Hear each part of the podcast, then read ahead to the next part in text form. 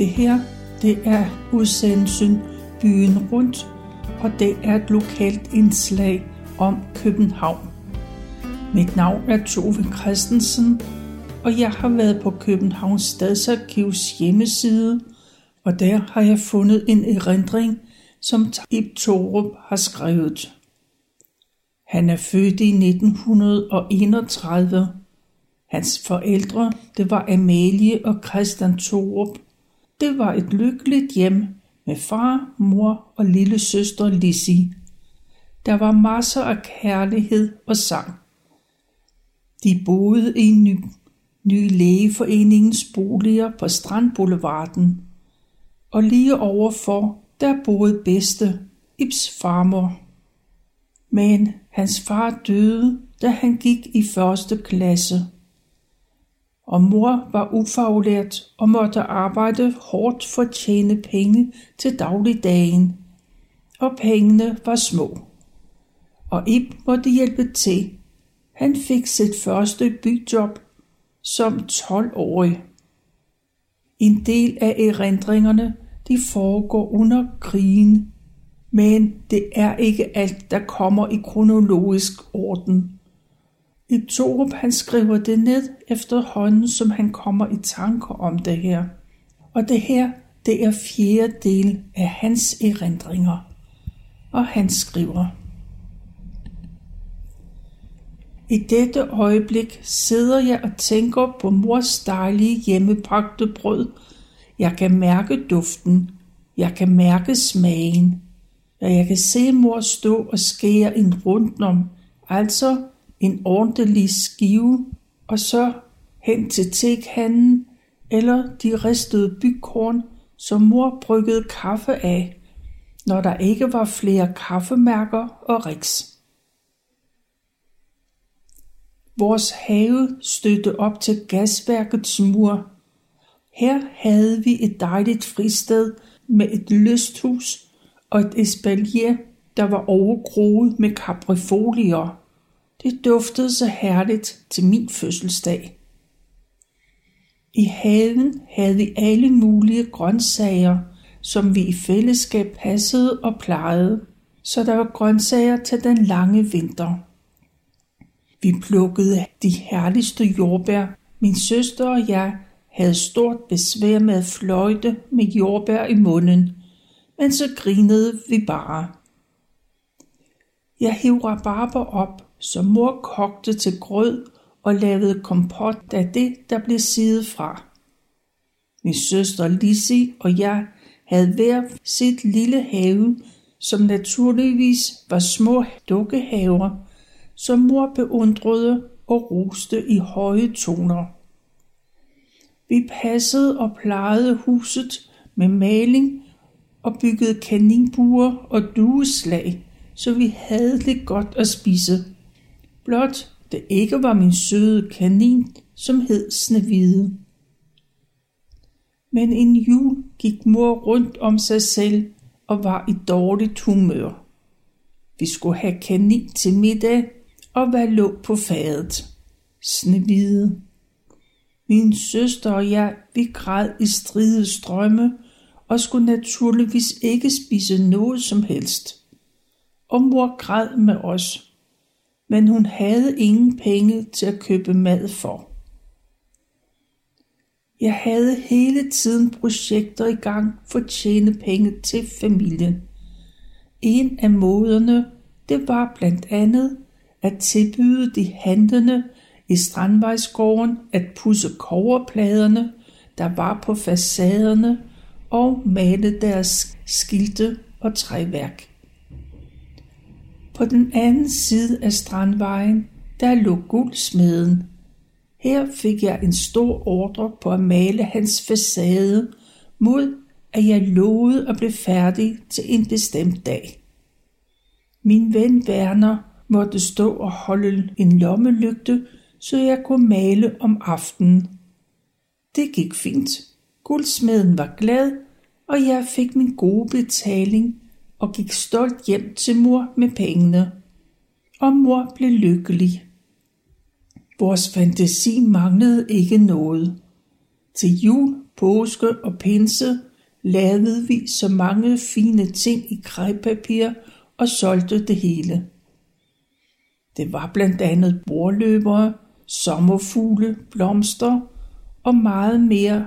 Og handleren på Strandvejen, hvor vi købte materialerne, blev så begejstret for vores arbejde, at hun købte rigtig meget og solgte det i sin butik.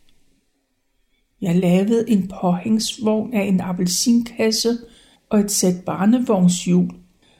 Den havde jeg meget glæde af, blandt andet når jeg skulle hente klemmedele på et værksted på Nørrebro. Så sad vi alle tre og mange gange også Werner og samlede tøjklemmer og satte dem på pap.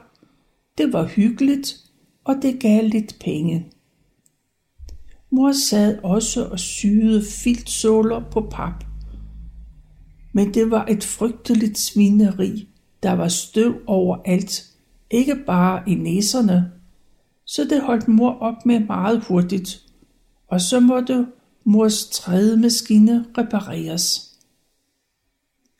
Mor havde tre job, blot for at kunne betale det mest nødvendige.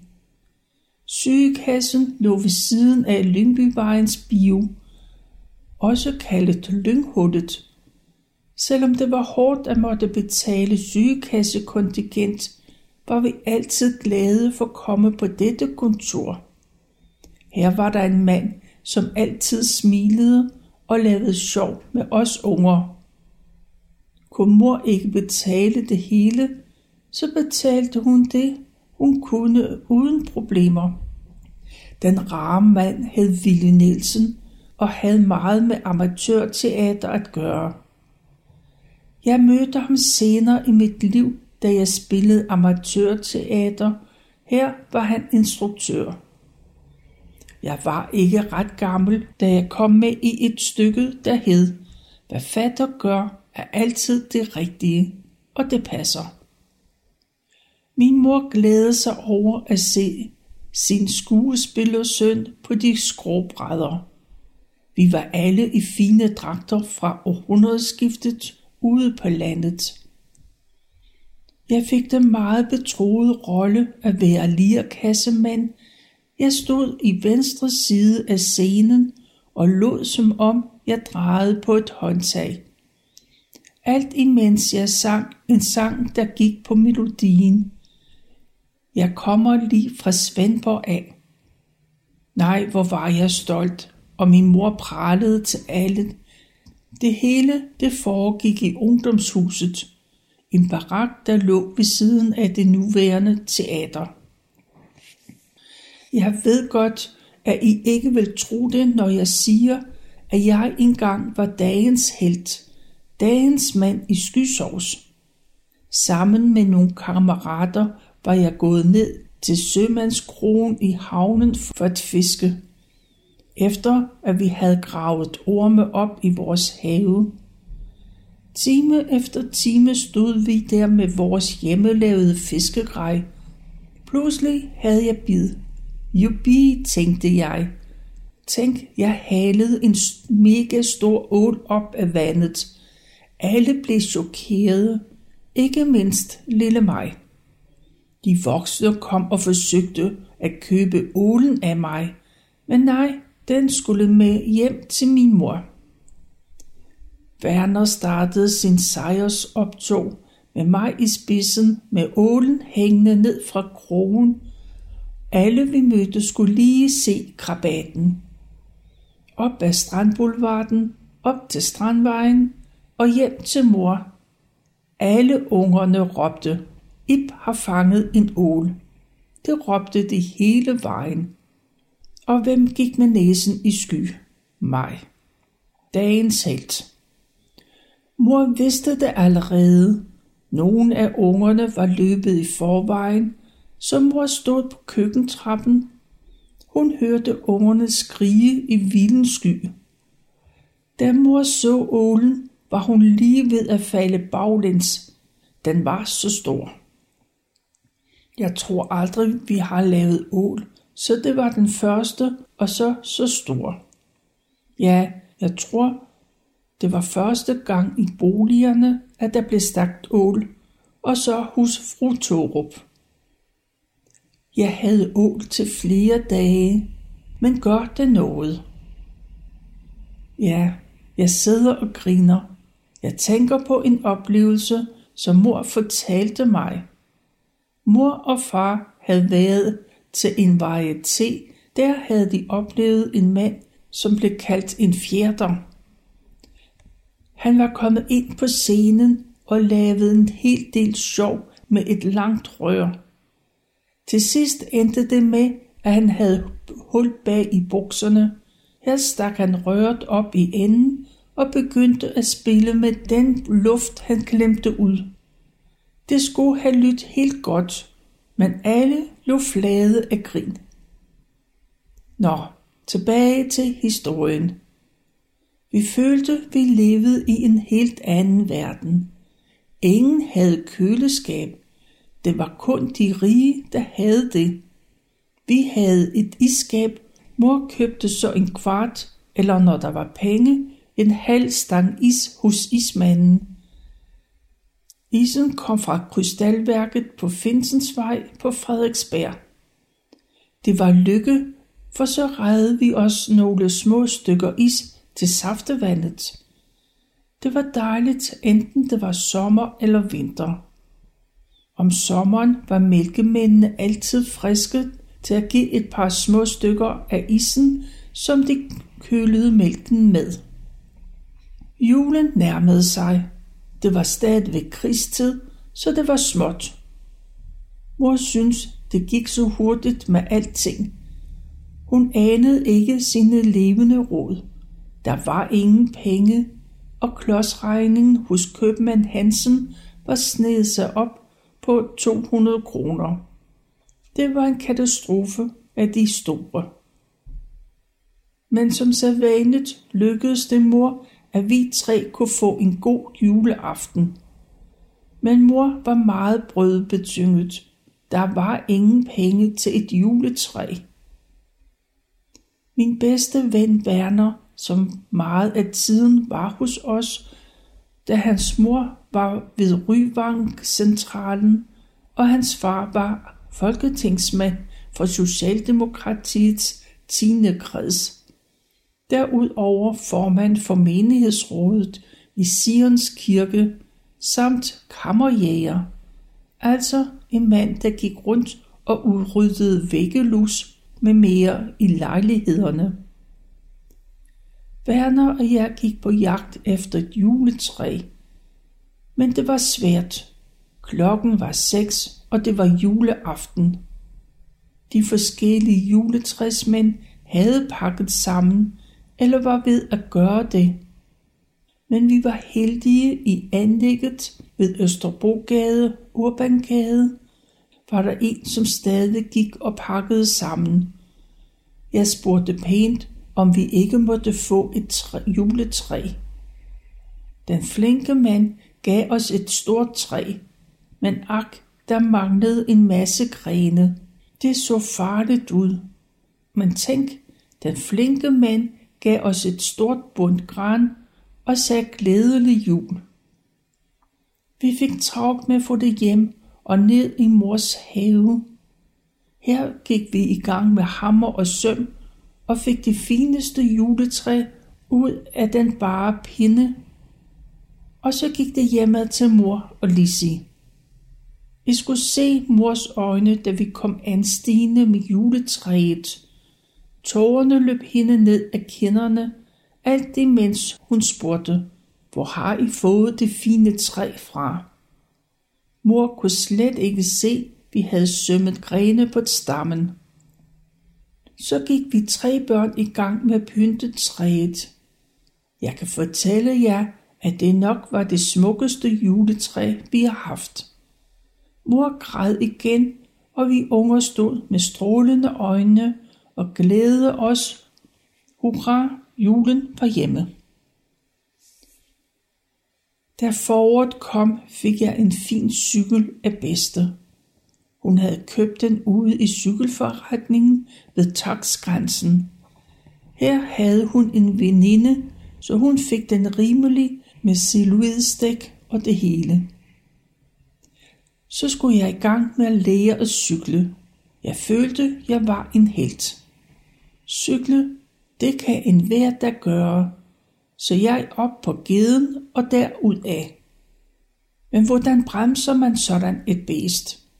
Jo, ved at finde en busk ved Sions vej, og så bare køre ind i den og tage den flotteste koldbøtte, man kan tænke sig.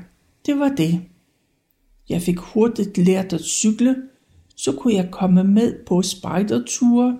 Herligt. Vi cyklede blandt mange andre steder til Helsinge. En herlig tradition til faste lavn, det var tøndeslagning ned i baggården ind mod gasværket. Det var en større historie med mange børn. Det hele det var arrangeret af Tom Belling, der boede i boligerne. Han var en mandlig bakkesanger inde i bakkens hvile. Her sang han, mens han bearbejdede sin romesterstang. Ved disse faste lavsfester var han klædt i et kostyme med romesterstang og det hele. Han havde fået mange af bakkens kunstnere til at komme og hjælpe sig med Miss Florence i spidsen. Alle var de i de fineste kostymer. Så blev der slået katten af tønden, så det bragede over hele Østerbro. De voksne og følsomme stod og hæppede på deres håbefulde indianer med mere. Så lykkedes det endeligt at slå hul i tønden, udvæltede det med alskens gode ting, som Tom Belling og hans venner havde fået samlet sammen. Der blev kort både en kattekonge og en kattedronning, og alle råbte hurra. Så blev alle ungerne stillet op i en række to og to. I mellemtiden havde Tom Belling klædt sig ud til panserbasser med hjelm og det hele. Han var i front og ungerne samt alle kunstnerne gik fra butik til butik med start hos koloniallægert i nummer 3 på Strandvejen. Hen ad vejen fik vi både sodavand, boller og slik i massevis, selvom der var rationering på det hele. Hos Elers var det frøken Elers, der stod for udleveringen. Ved hver forretning råbte vi hurra, så Vinduerne de klirrede. Så gik det hjemad, og en herlig dag var sluttet. Vi var godt trætte, jeg som klovn og min søster som indianer. Tom Belling var et fantastisk menneske. Han hjalp alle, der var i nød. Det var også ham, der skaffede en jernseng til Lizzie og mig, da vi var små.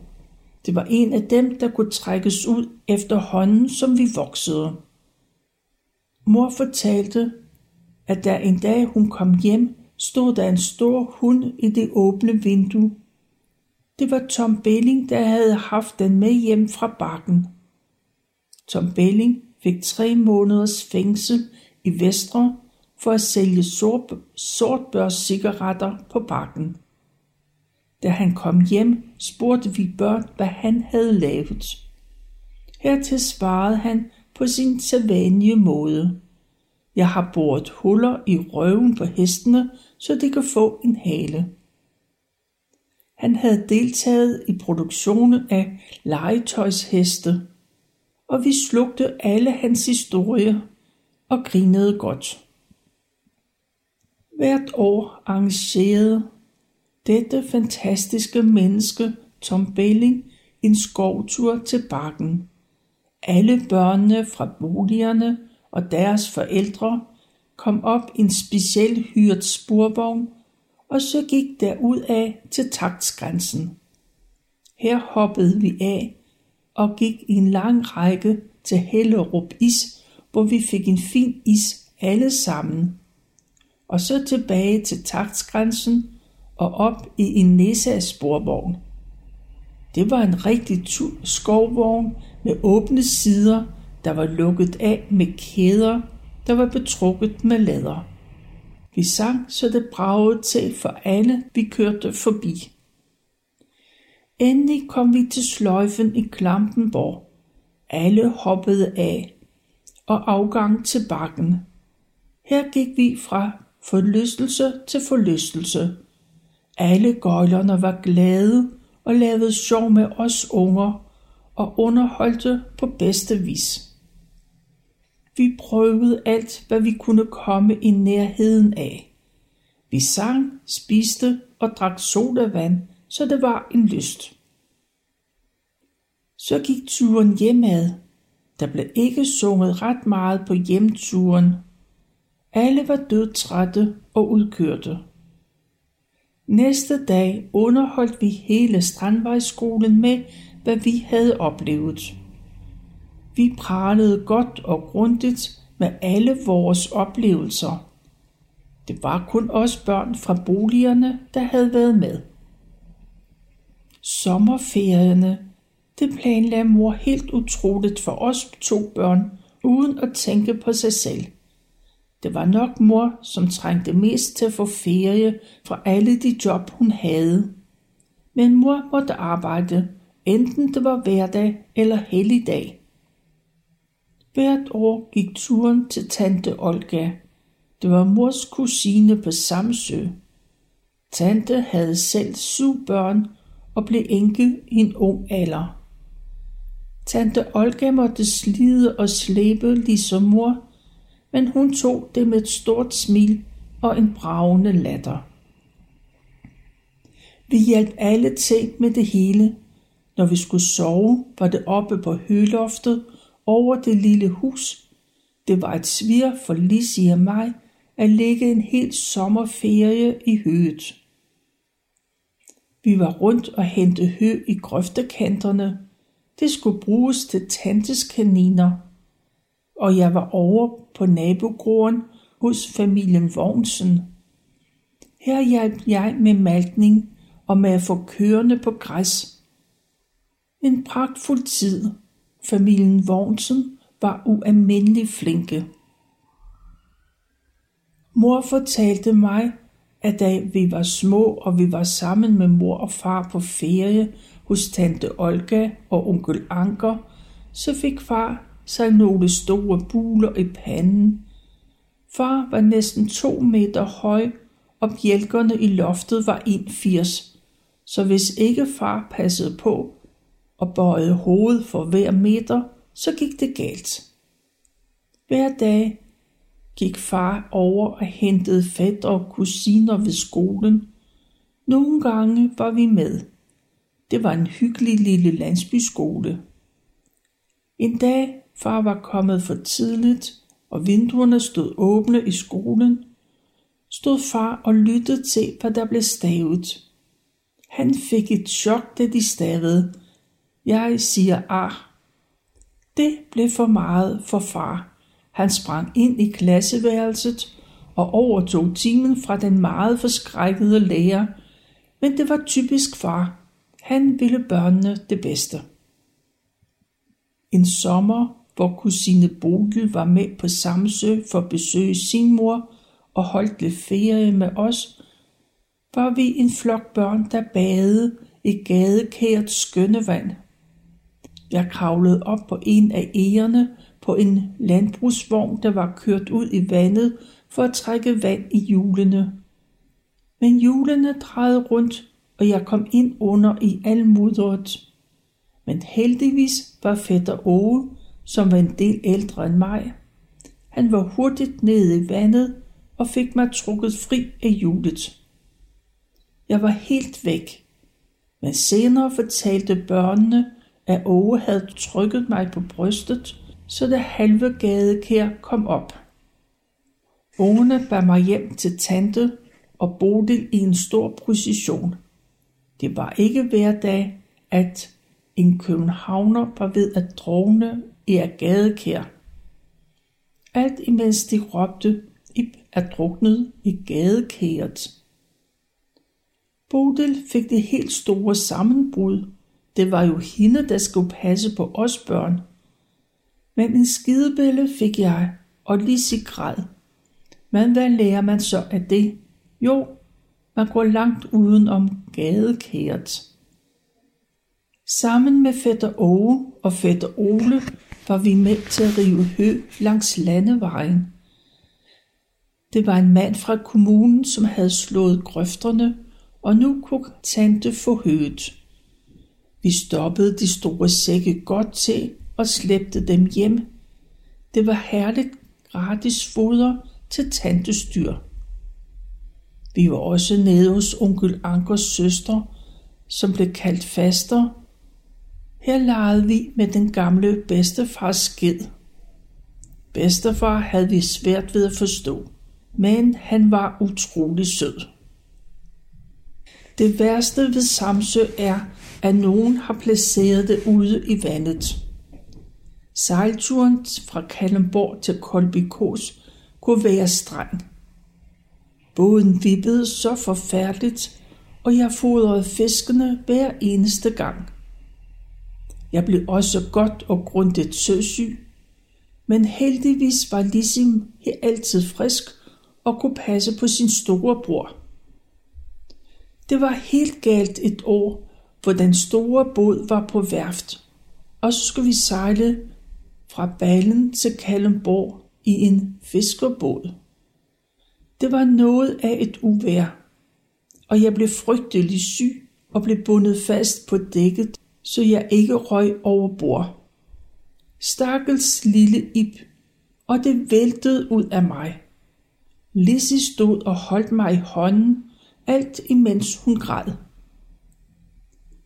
Ved ankomsten til Kalundborg blev jeg slæbt op i toget til København. Vi fik pladser i nærheden af toilettet. Her fortsatte mine problemer til glæde for togføreren, som ville sætte os af i Holbæk, for jeg kunne komme på sygehuset.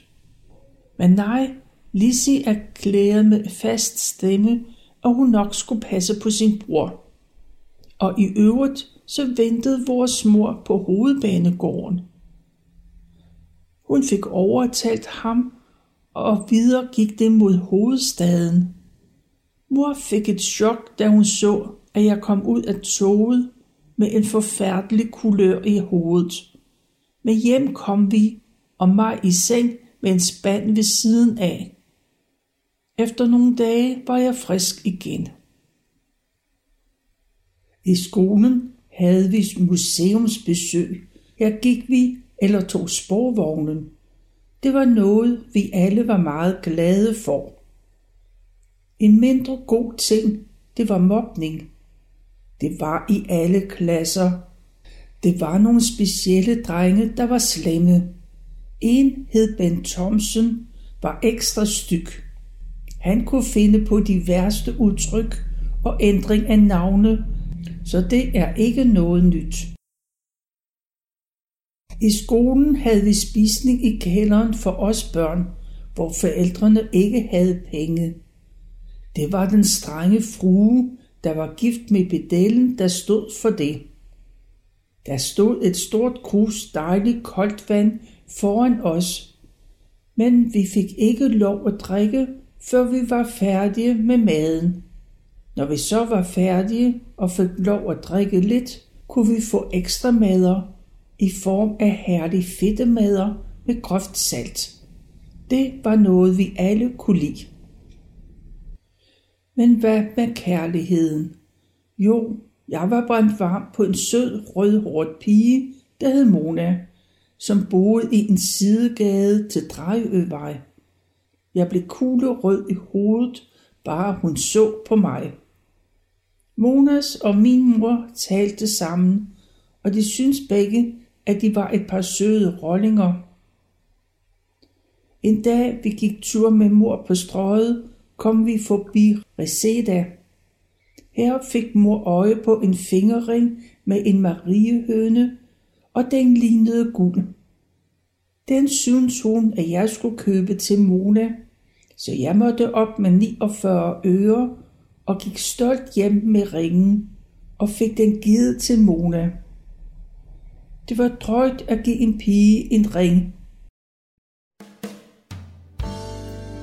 Det var, hvad jeg nåede at fortælle fra Torus erindringer, og det her, det var fjerde del. Du kan læse hele hans beretning på Københavns Stadsarkivs hjemmeside kbharkiv.dk. Og med det her, så vil jeg sige tak for nu.